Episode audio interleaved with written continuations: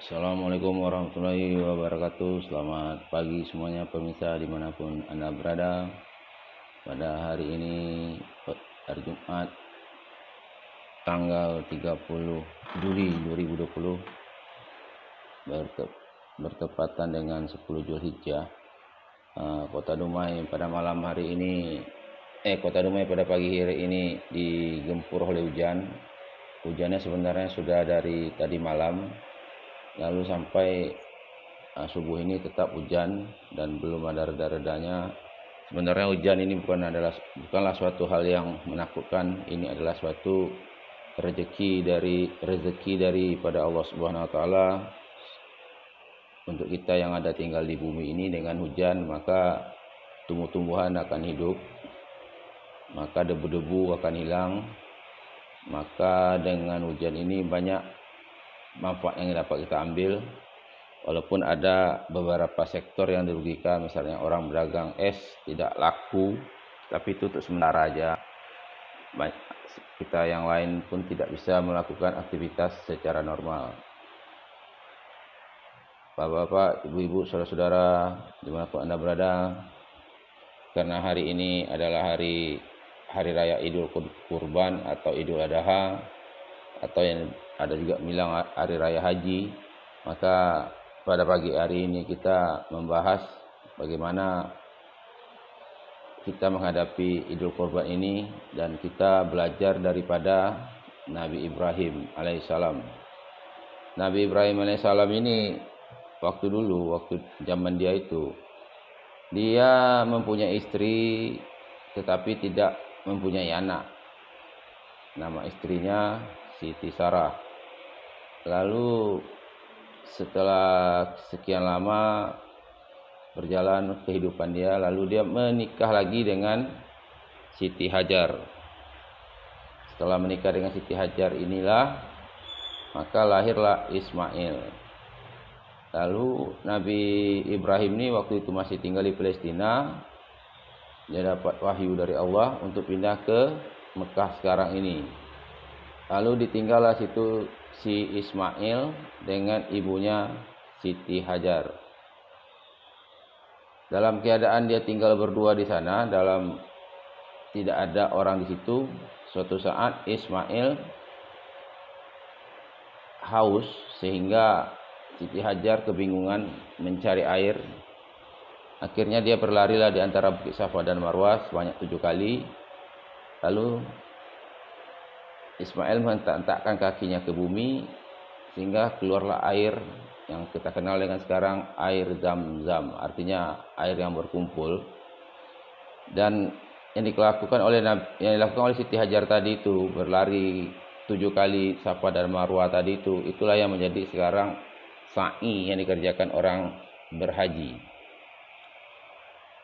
Setelah sekian lama Nabi Is, Nabi Ibrahim dan Ismail kira-kira umur 9 tahun Nabi Ibrahim bermimpi pada suatu saat bahwa dia untuk menyembelih anaknya Ismail.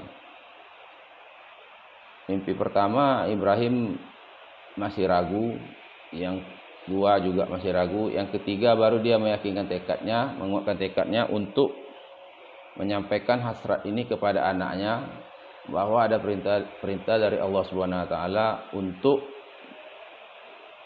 berkorban.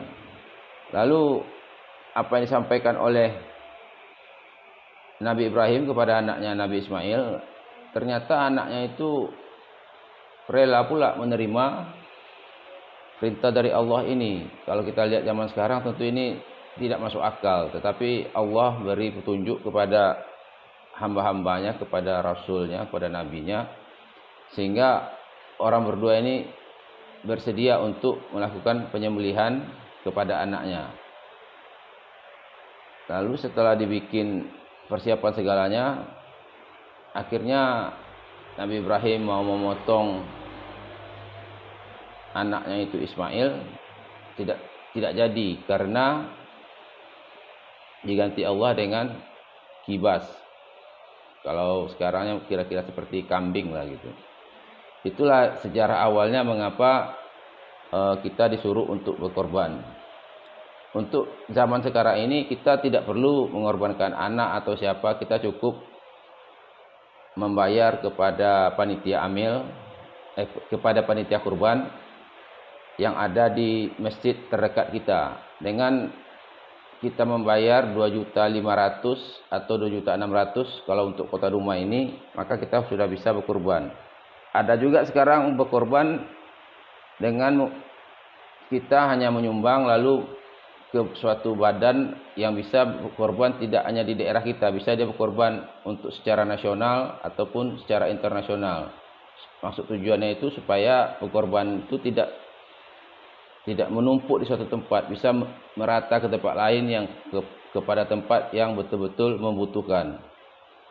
Baiklah kita balik kepada masalah berkorban tadi. Sebenarnya kalau kita berkorban ini suatu hal yang menguntungkan bagi kita juga karena dengan kita berkorban kita merasa bagaimana orang-orang yang tidak pernah atau jarang e, merasakan makan daging dia bisa merasakan makan daging artinya apa kita disuruh untuk kebersamaan. Jadi kita bisa menciptakan ukhuwah Islamiyah persaudaraan sesama kaum muslimin dan kaum muslimat yang ada di mana pun berada. Terutama yang berada di lingkungan di tempat kita itu. Sehingga terciptalah suasana yang harmonis dan yang dan lebih harmonis dan bisa membawa kesejahteraan bagi umat untuk masa-masa yang akan datang. Selain itu bagi orang-orang muslimin, orang muslimat yang punya mempunyai keuangan yang cukup bisa melaksanakan haji ke Mekah. Tapi karena tahun ini ada pandemi ini, maka jemaah haji dari Indonesia itu tidak diberangkatkan. Jadi ini suatu cobaan juga bagi kita bahwa walaupun kita punya dana, punya kekuatan, punya kesempatan, tetapi Allah tidak belum memberi kita kesempatan untuk berangkat. Mudah-mudahan tahun depan para jemaah haji Indonesia dapat berangkat bisa melaksanakan rukun Islam yang kelima bisa beribadah di Masjidil Haram ke Masjid Nabawi dan tempat-tempat lainnya yang ada di di Arab Saudi sana. Baiklah untuk pada pagi hari ini nampaknya hujan masih deras di Kota Dumai. Ah, saya, saya tutup dengan akhirul kalam. Assalamualaikum warahmatullahi wabarakatuh.